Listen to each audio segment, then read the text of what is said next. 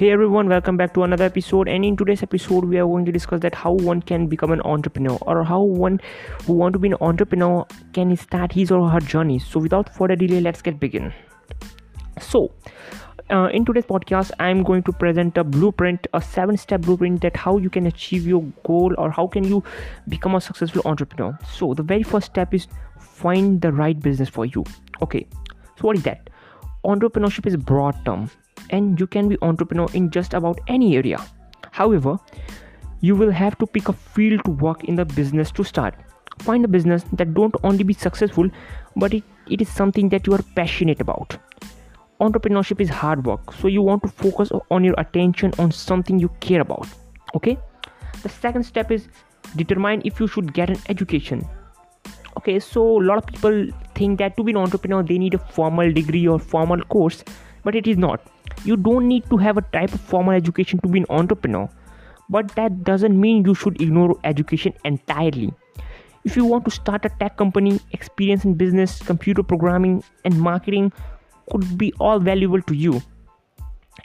Also, some industries will likely require some time of education, such as your own accounting or a law firm. Okay, now move to the third term, third step. Plan your business. What does that mean? Before you begin your business, you need a business plan. A business plan lay out any objective you have, as well as your strategy for achieving those objectives. This is simple and important for getting investors on board, as well as measuring how successful your business is. Now let's move to the fourth step. Find a target group or audience.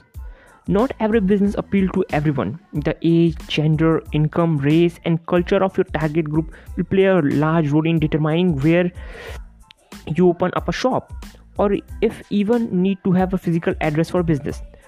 Research while groups fits on your business model best, and then gear everything to attract that demographic. Now the fourth step, probably one of the most important step, network.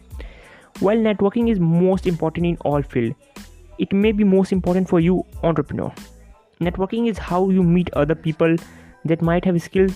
Also, you can read in business. You can also find potential investors through networking to help you get in business model off the ground. Your network can also support your business once open, helping send new customers to your way. Now, sixth step, sell your idea. Consumers want product, but they don't always know which product to pick.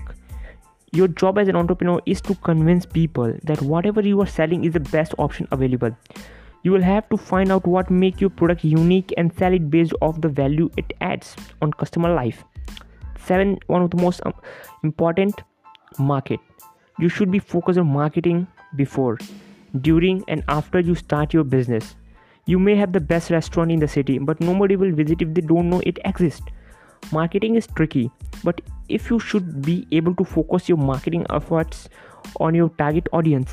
For example, millennials may know be more likely to see on ads on social media than on billboard or downtown.